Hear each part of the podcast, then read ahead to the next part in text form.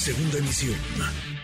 Manuel López San Martín, en MBS Noticias. Quien conoce las entrañas de este caso, publicado un par de columnas muy interesantes en estos días en el diario Excelsior, donde publica todos los días su columna, es el periodista Jorge Fernández Menéndez, a quien le agradezco estos minutos. Querido Jorge, ¿cómo estás?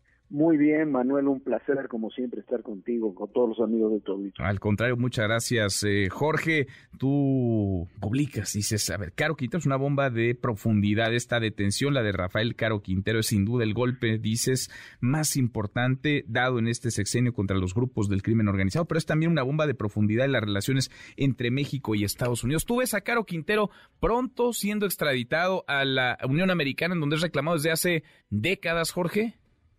Yo me imagino que sí, no, a ver, lo, los amparos, pero como decía ahora el reportero, este, este, esto va a ser una batalla legal, ¿no? Este, que se va, que va a dar la defensa de Caro Quintero, que además la viene dando también desde hace muchos años, pero no me puedo imaginar que se haya dado la detención y que el gobierno mexicano le tenga que decir a la Casa Blanca, eh, oigan, este, nos esperamos un poco más porque no lo puedo enviar para allá me parece que no eso no va a ser viable. El amparo que se presentó que se había presentado simplemente un amparo eh, provisional que como tú decías ya prácticamente queda queda fuera tendrá que decidir un tribunal al final al final tendrá que decidir un tribunal colegiado y no veo cómo ese tribunal colegiado vaya a decir que no. Yo me imagino que Caro Quintero no sé si en forma inmediata en apenas unos días estará en los Estados Unidos, pero yo creo que máximo en semanas tendrá que estar en Estados Unidos. Ahora, ¿de qué tamaño será, digamos, eh, la implicación que conlleve esta extradición? Porque Rafael Caro Quintero, si bien ya no era, digamos, un protagonista del crimen organizado en nuestro país en la actualidad, digamos, ya no era uno de esos grandes, grandes capos, pues tiene toda una trayectoria, es prácticamente una, pues una leyenda viviente del, del narcotráfico y del crimen organizado que sabe y sabe muchísimo, Jorge. ¿no? Sabe, sabe muchísimo, es un hombre que ha estado ahí desde los años 80 y, y yo escribía, y lo platicamos incluso anoche un poco, ver, hay, hay tres, tres grandes vertientes en el tema de la extradición.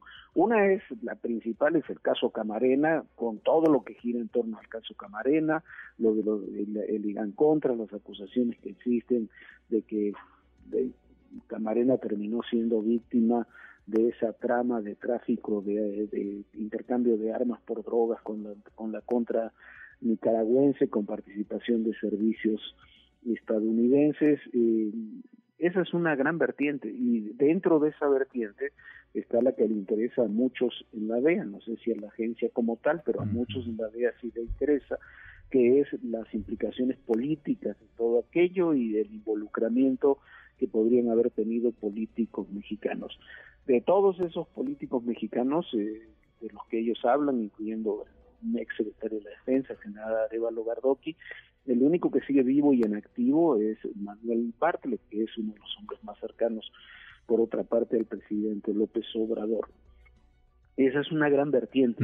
No sé hasta dónde se podrá o se querrá ahondar en ello, pero el punto fundamental para Estados Unidos en relación con Caro Quintero siempre ha sido ese hay otra segunda vertiente que no es menor y que gira en torno al gobierno de, Peña Nieto, de cómo fue que, resultó liberado Caro Quintero en 2013, cuando tenía una condena de 40 años, le faltaban 12 años por cumplir, cómo fue que se dio aquella sentencia judicial tan extraña que lo dejó en libertad, que además, pero lo más extraño es que se procesó en prácticamente una hora su salida del penal cuando quisieron reaccionar las fuerzas federales ya ya se había ido ya estaba en Sinaloa entonces me parece que son esa es una segunda vertiente. Ahí hubo presiones complicidades corrupción hay preguntas sin responder.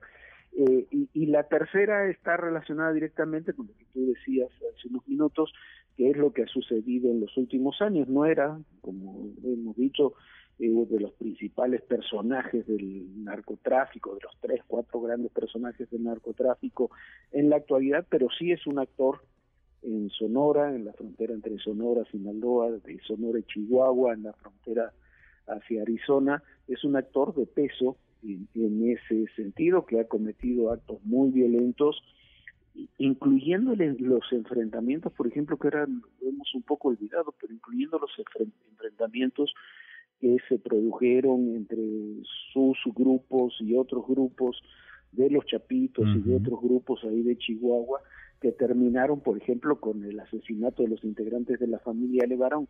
Me parece que hay una serie de, de elementos ahí que, que también interviene. Serían las tres vertientes del proceso que pudiera seguir Caro Quintero en Estados Unidos. Ahora, sobre su detención, Jorge, tú conoces muy bien a las, a las Fuerzas Armadas, conoces muy bien al Ejército, conoces muy bien a la, a la Marina, la Marina que fue pieza clave en detenciones fundamentales durante los gobiernos de Enrique Peña Nieto, de Felipe Calderón, y que por la propia política, digamos, de combate al crimen de este gobierno, pues había quedado, digamos, en un segundo segundo plano. El que haya sido la Marina, el que haya sido un operativo de este grupo, digamos, élite de la, de la Marina, el que consigue la detención de Rafael Caro Quintero, ¿qué te dice?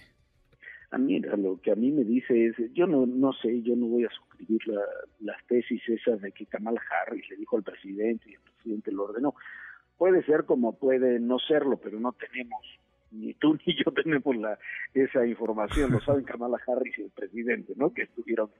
Pero, eh, pero más allá de eso, más allá de eso, sí creo que una de las cosas más significativas de esta detención es, como tú dices, que, que haya sido este grupo de fuerzas especiales de la Marina la que opera, la que da la detención, la que genera la detención, desgraciadamente son los que sufren también el accidente, por lo menos eso es lo que dice el gobierno federal en los mochis después de haber detenido eh, a Caro Quintero y estamos hablando de un grupo de élite que, que desde el inicio de esta administración no operaba. Esa es la realidad, no es que no existiera, pero no operaba, incluso algunos de sus principales mandos habían sido dispersados a distintas tareas dentro de la Marina Armada de México y, bueno, la reconfiguración de ese grupo que además siempre ha trabajado, siempre ha trabajado en estrecha colaboración con agencias de seguridad, de inteligencia, de información, no solamente de Estados Unidos, sino también de otros países, configuraría un poco lo que pasó, ¿no? Tener este, una, yo creo que parte de una investigación más larga, de un trabajo más largo que se hizo para localizar a, a Caro Quintero, donde intervinieron, por supuesto, fuentes de información de la, de la Unión Americana en un procedimiento que hace la Marina de México, porque encontrar a un capo de estas características, tenerlo perfectamente bien ubicado en un pueblito perdido de la sierra, como dice Choice, eh, y haberlo localizado sin su custodia, con, con, con una presión tan quirúrgica, necesitas eh, muy buena información porque además simplemente acercarse a ese lugar es muy complejo sin ser detectado por las características que tiene esa parte de la sierra. Sin duda, sin duda. Pues queda ahí para el análisis un montón de cosas.